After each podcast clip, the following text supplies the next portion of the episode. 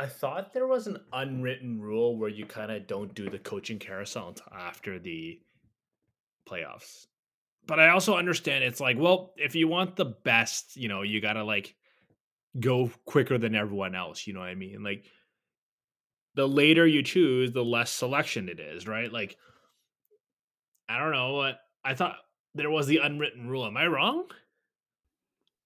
No, I think it's like, you know, early bird gets the worm. I feel like this year there's been just so many vacancies though. So I think that's why teams are so anxious to, you know, hire a new coach because like you said, right? Like you're going to have so much competition with all these different coaches. There's some decent coaches out there too. So it's not like, you know, it's slim picking. So I think if you want to get the coach that you want, you need to don't wait for the offseason, get them now. Well, yeah, like you said, it's like between, you know, Torts and everyone else, you know, Trotz is kind of still out there. So would you, you know, break your rule if he's like, yeah, I'll sign with you guys? Would you break your rule at that? Or would you just be like, no, I'll wait until after the cup finals? Because like if I were the team, I'd be like, yes, now Barry Trotz, come. So for a sport that's so steeped in tradition, I would be surprised if they didn't just have a agreement, just not announce it yet. You know what I mean? Like, I think the NBA is a great example, right? It's similar in that sense. And when their free agency starts, and even the NHL, it's like, oh, 2 minutes after free agency starts, there's just a massive deal that's ready to be announced. Could you not do that for like the day after the Stanley Cup final and just be like, oh, announce it then? I don't know. Okay, maybe I'm thinking too into this, but I just feel like a little bit of, hey, let's kind of make this a low key signing. And I don't want to say sweep it under the rug, but kind of like, oh, overshadowed with larger news. And the larger news being the Stanley Cup finals, of course.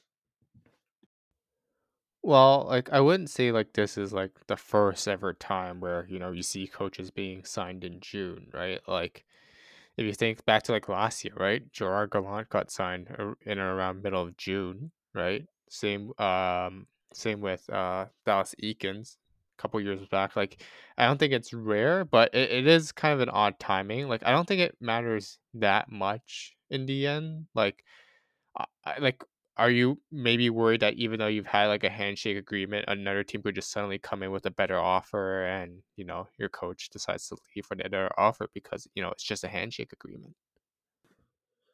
I get it. Like you want to announce in June. It makes sense, especially for a rebuilding team or a team kind of in the rebuild like the Flyers are, right? So with the 5th overall pick, you want to have the head coach involved in the scouting process and in the interview process, for example, right? And if you don't, then the players will walk in and be like, why is John Tortorella in my interview? You know what I mean? So I get it. But would you not want to kind of wait? You know, in between the draft and the last game of the Stanley Cup Finals, usually about like 2-3 weeks, right? Like unless they're like we're conducting interviews right now, we're chatting with players, and you know the coach wants to be involved. Like that's what I could see being the case. Like I don't imagine it's, oh, he's going to get swooped up by another team and he'll go against his word. I don't think it's that. Like the only thing I could think of is they're talking with agents about free agents and talking to agents about draft picks and draftees and be like, oh, you know what, we want to have our head coach in the room, and unless we announce it, it's super weird while we have Torts in the room.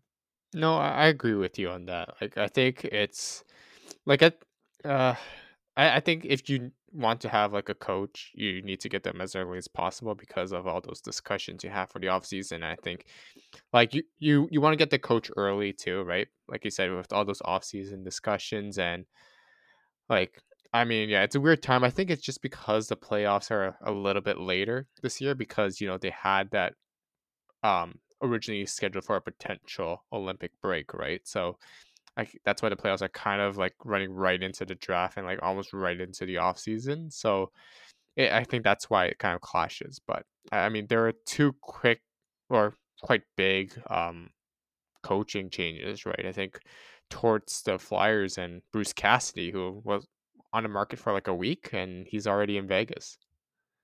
Yeah, like Tortorella took a year or two off after the Jackets, and Cassidy took 8 days after being relieved from the Bruins. Like, what do you guys think about, let's just say, like, go the Torts and the Flyers? Like, positive, negative, or is it just going to be like a like chaotic, neutral kind of hiring, do you think? Well, I could tell you what Cam Atkinson thinks, and I can also tell you what Brandon Dubinsky thinks. Atkinson, I think his reaction is because he's with the Flyers, and he's had that history with Torts in Columbus. So I think he has to have a positive response to it, or else he could find himself up in the press box or in Torts' doghouse. I think Dubinsky's comments are a little bit more interesting, for sure. But I do think Dubinsky's always been that type of player that's had that, snarky side to him. So I'm not too surprised by how he kind of responded to the Torts hiring. But, I think it's good to have Torts back coaching. Like, I think he was okay analyst, but I think it's, more exciting to see him behind an NHL bench. So this is my personal opinion, right? I find that he's really good with younger teams and rebuilding teams who respond to, a bit more tough love, I would say. And I think for a younger team, that message is very clear to him. But once you get to a veteran team, I find veteran teams maybe are a bit more uncomfortable with that, and that it works for a year or two, but I find that they tune it out after a year or two. But the person I'm more interested about hearing this from is from Anson, because his team, the Columbus Blue Jackets, actually had Torts as a coach. The Habs and the Kings have not. So the experience that I've seen is obviously different from the experience that my co-host has. So I've got to bounce this question back to you. Well, I think you pretty much nailed it. It's like, Tortorella kind of takes like a team that you wouldn't expect a whole lot from, and kind of, like I said before, he gives them like a higher floor but a lower ceiling because of the style that he plays and like the way that he, like you said, the way that he coaches. It's like tough love, but I just think that it's a good signing for the Flyers, especially that they're stuck in a spot where it's almost impossible to rebuild. So why not go for it? And I think that hiring Tortorella as your coach for this task for the next, 4 years, whether or not he lasts the 4 years, different question. But I think it's a good hiring that he will get you a lot higher than you would expect. Like in theory, like from past experience, I don't think they'll be fifth last in the league next year. So in both of your opinions, do you find with the Flyers in their makeup, a team that could respond very positively to a guy like Torts? I think there's a chance. Like, you don't call Philadelphia the city of brotherly love for no reason. I feel like this could be a very nice match in heaven. I think it's going to be interesting too because the Flyers don't have Claude Giroux anymore, so they don't have like a. Obviously, there's locker room leadership as well, but it's going to be interesting. Like, they don't have like a head person really in that dressing room, so I feel like if Torts plays it well and is able to lead and like them like show leadership as a coach in that dressing room, I think it could work out. Like, I think also like there's nowhere else but up for the Flyers. Like, I feel like this team is not like the fifth worst team in the NHL. This team should be a lot higher, and I agree with Anson. Like, he can at least raise the floor. The question is just that, can he bring them up to become, you know, Stanley Cup contenders, which I think everyone should want for their team. Is it? I mean, I think that this team has a few leaders. I don't know if they're like, you know, de facto captain leaders, but, you know, like, there's a few guys here I'm looking at. It's Kevin Hayes, JVR, Atkinson, in a sense, Provorov, he's been there forever, Couturier, Ellis. Like, these guys have been through the trenches, whether it's, you know, with Philly or with other teams. I think they've got a good group of, like, core leadership, and then they got younger guys, you know, like Faraby, Lindblom, sorry, like Frost, all those guys who are, like, younger, who could respond well to the whole Tortorella, like, tough love thing. And I think it's a good hire, especially with the with the guys that they have on the roster and, like, the contracts that they have through the next, like, 4 or 5 years, where you can't really move some of them, and if you do, you lose a lot of assets. And with that, we'll start the show proper then. You're listening to the Bag of Pucks podcast, part of the National Podcast Network. And we are back. Jeffrey, nothing happened with the Habs this week, right? I didn't check. I feel like it's been a while since we talked about the Habs, but no, there is another significant trade, kind of like the Ben Bishop trade from last week's episode. Shea Weber has been traded to the Vegas Golden Knights for Evgeny Dadonov. I don't know. This is I didn't see these being, you know, trade partners, but very interesting trades, to say the least. Did you know this is the last two Montreal captains have been traded to Vegas?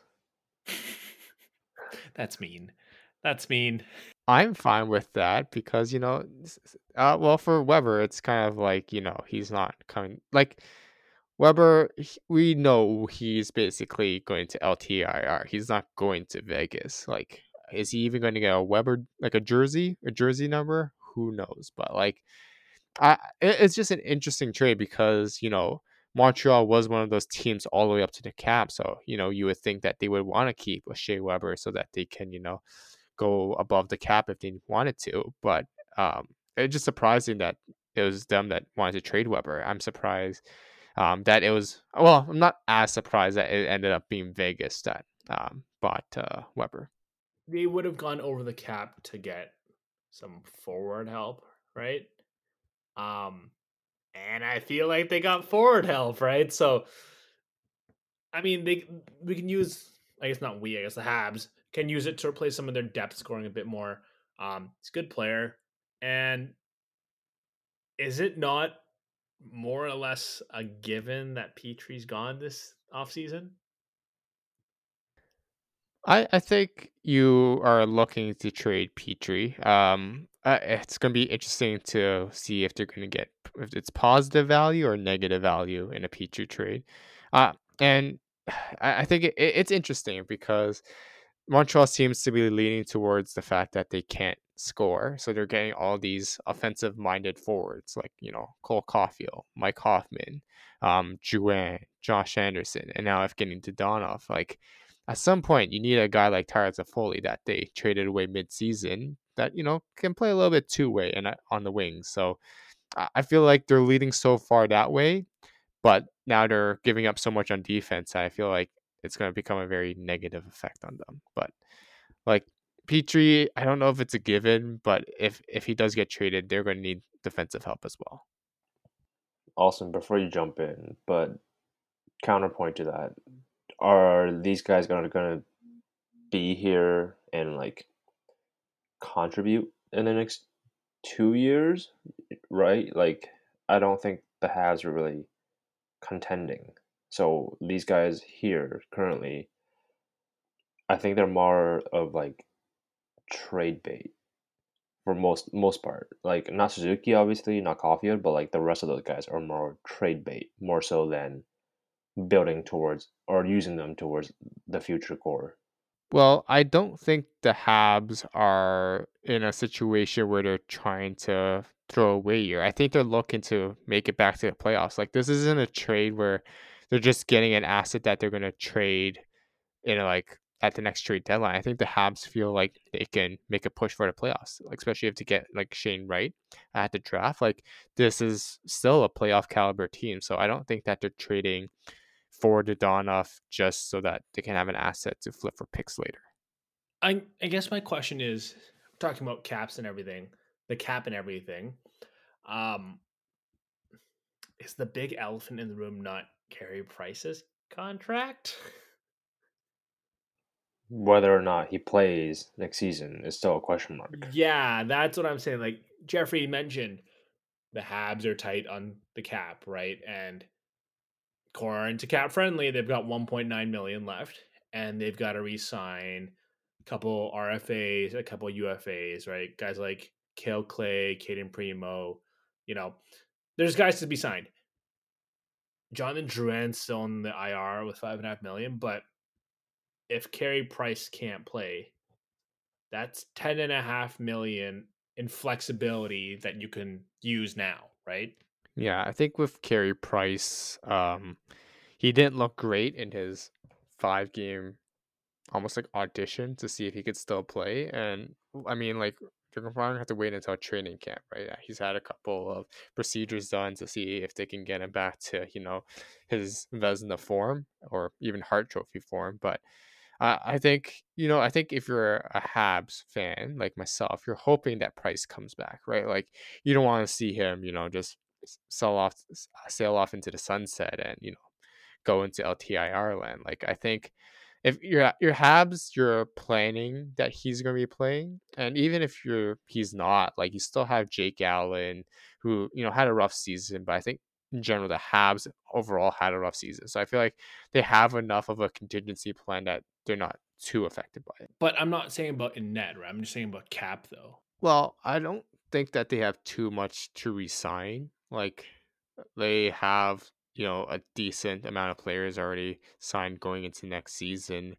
They could use cap space, but like, if you're saying that Petrie is going to be dealt, I think that's opening up enough that you think, like, you can, you know, fill out the rest of your roster that way. But that's also kind of contingent on if Drouin makes a comeback too. He has a pretty hefty salary.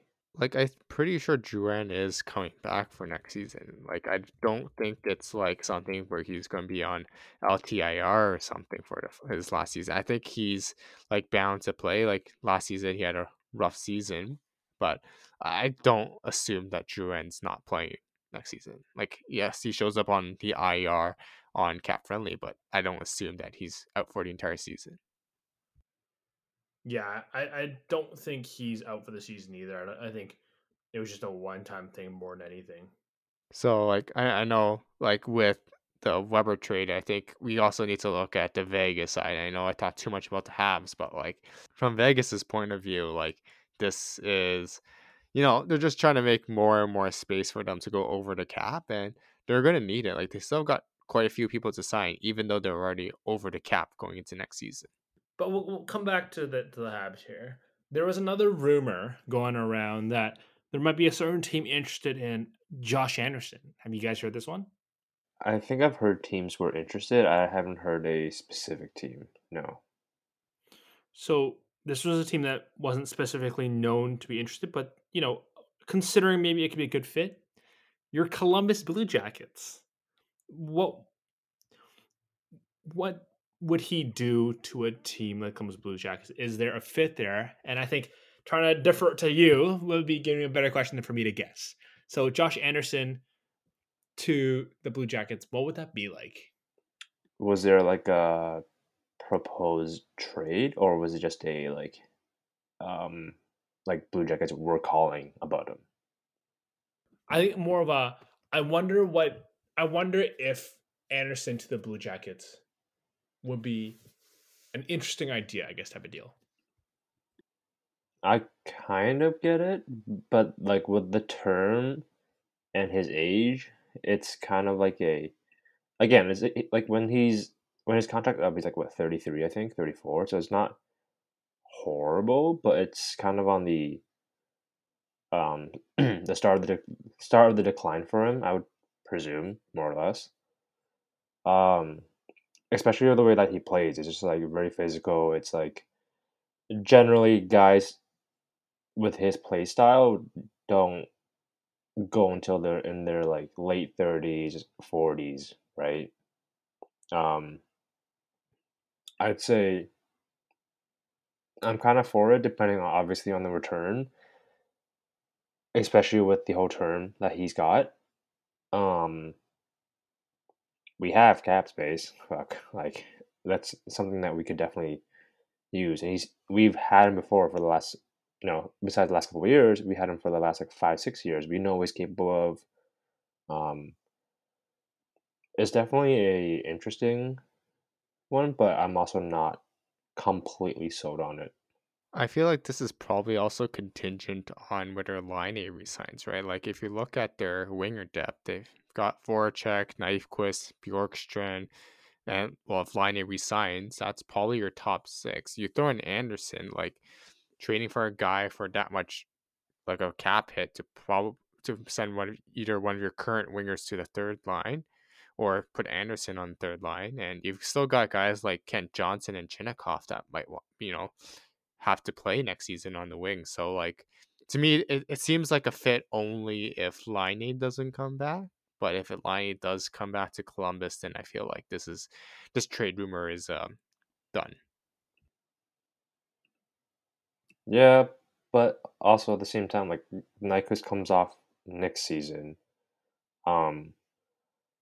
Voracek, yeah, he's got a big contract, but at the same time, it's like a couple years here and there. It's not the end of the world, especially like Laine's 24. He's not like 35. It's whether you sign him to like, you know, a 2-year contract or a, I don't know, 8-year contract, he's still going to be tradable with a player of his caliber.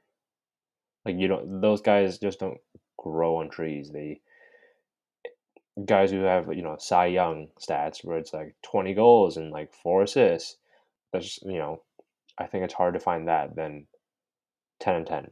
No, that's fair, but I think that just proves a point. Like, yes, Nyquist is up in a year, Voracek is up in 2 years, so why do they need Anderson now, right? Unless Laine is leaving, they don't need Anderson now, so why do they need him? So I just think this rumor is probably mute, because I have a feeling, I don't know if you have a sense, Anson, but I feel like Laine is probably resigning with Columbus. I haven't heard anything, but you know, as a homer take, I would be inclined for him to sign a contract extension. One of the bigger and like better marquee names, and him having like a, I guess in a sense like a personal relationship with the GM. I think all signs point towards him signing an extension, but at the same time, if he doesn't, it's mostly because I would assume, based on track record, like Kekalainen is a very hard negotiator, and that could be the reason. I feel like we're going to go in circles here. So, as Jeffrey mentioned, done deal. Is the Stanley Cup final a done deal? Is it too early to say that? This is a hot take. Yeah. I'm sorry, are you new to the Bag of Pucks podcast? I'm new in the month of June. Yeah, not new to the podcast. You know, your boy is the king of hot takes.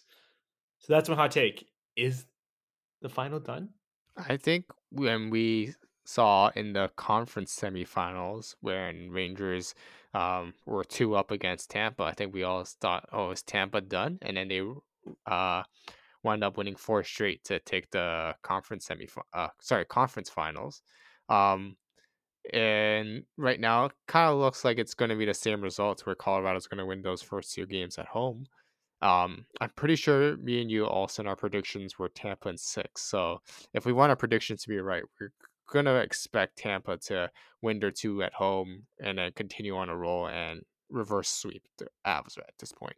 So no, I don't think it's a done deal. I think I want my predictions to be right. I'm hoping to see Tampa regroup when they get back to Tampa and, you know, rally off 4th Street. I mean, I'm just more surprised that it's kind of this wide open. And by wide open, I mean, like, it's 4-0 in game 2 as of right now. It's just like, did I see this coming? No, I kind of saw like a, maybe like a 3-2 or even like a 1-0 for one of these teams, just based on the way that I've been playing. But I did not see the Avs like offense just taken over like this. And I also didn't see Vasilevsky kind of just kind of like, is there wear and tear on him after all these years, do you think? He has played basically like extra half a season more than the other goalies, the other players. I think it comes down to that, right? Is the amount that they've played catching up to them. Is it like I can't imagine, because I know some people say, oh, you know, they've lost motivation after winning a couple. It's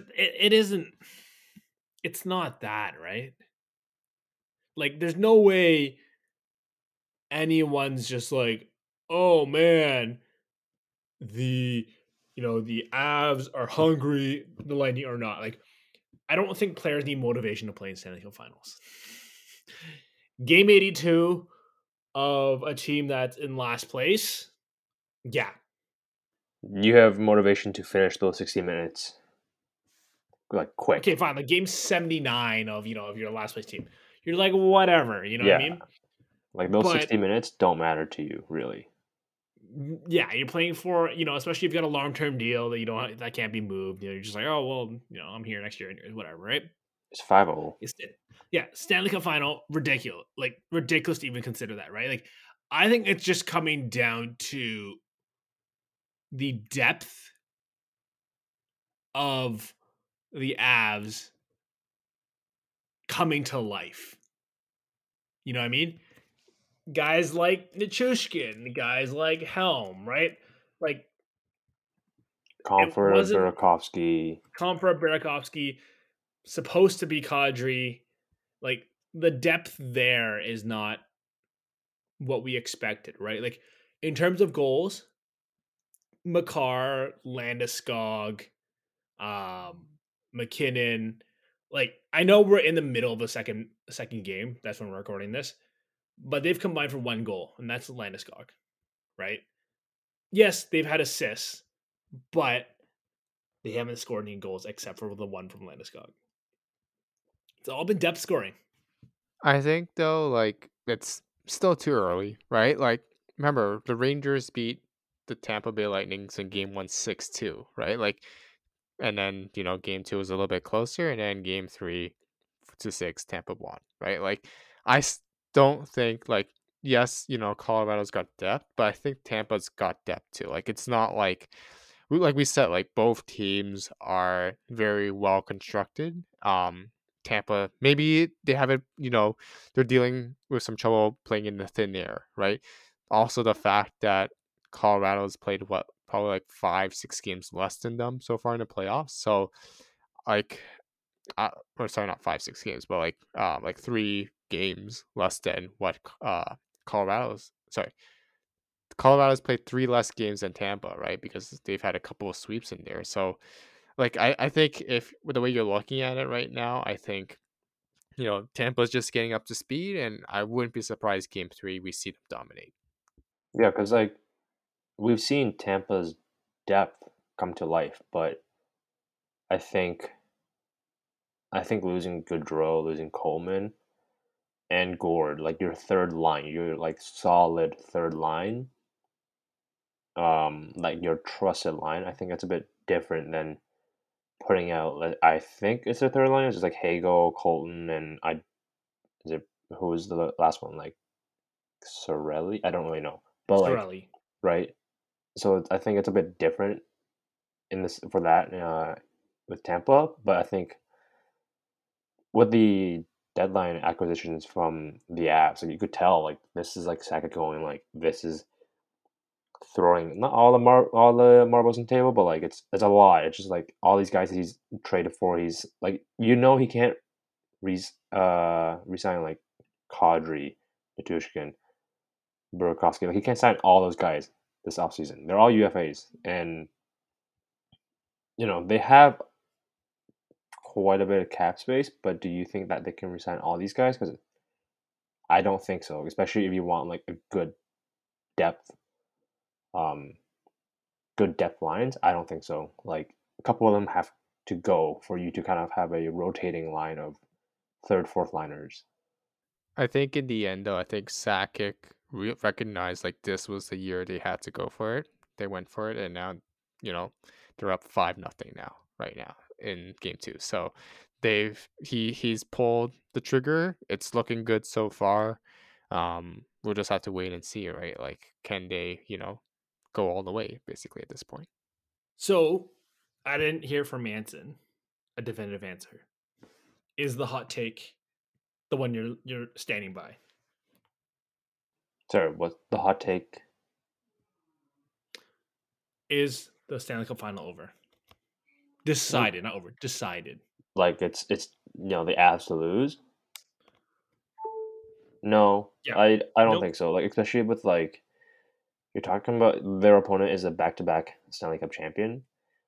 I don't think it's over. Like Jeffrey said, we saw Tampa get. Honestly, they got destroyed by the Leafs in the first game, and we're like, holy shit.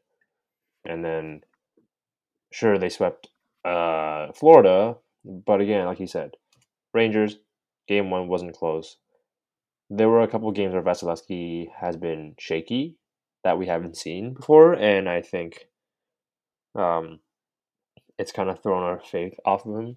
But these guys are back-to-back champions, and you can't discount that at the end of the day.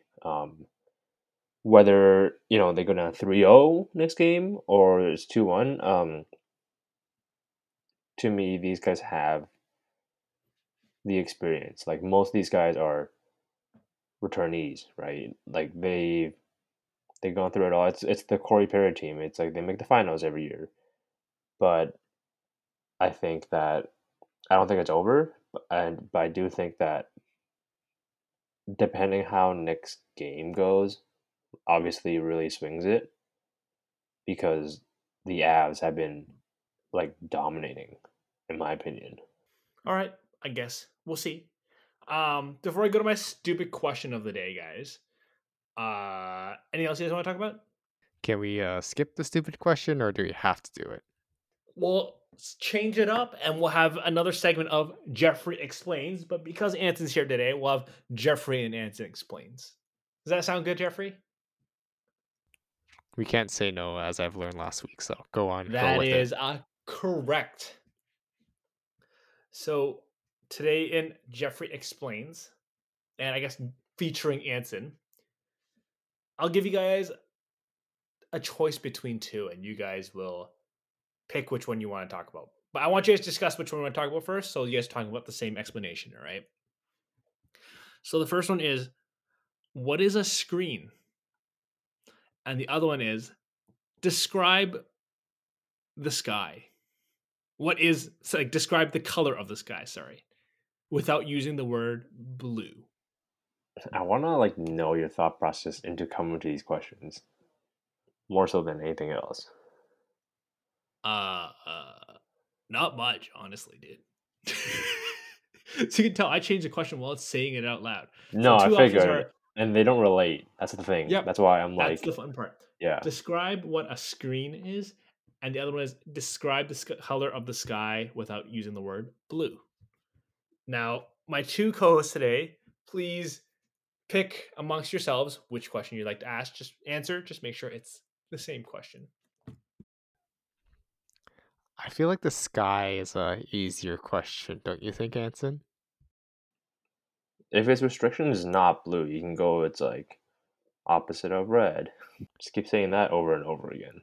I mean, is the opposite of red blue? I mean,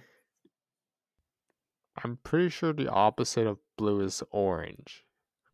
I'm pretty sure. If my art class knowledge does not fail me, I'm pretty sure orange is the opposite of blue. But, like, I think, why don't we let Anson go first? Anson, please describe the sky without using the color blue.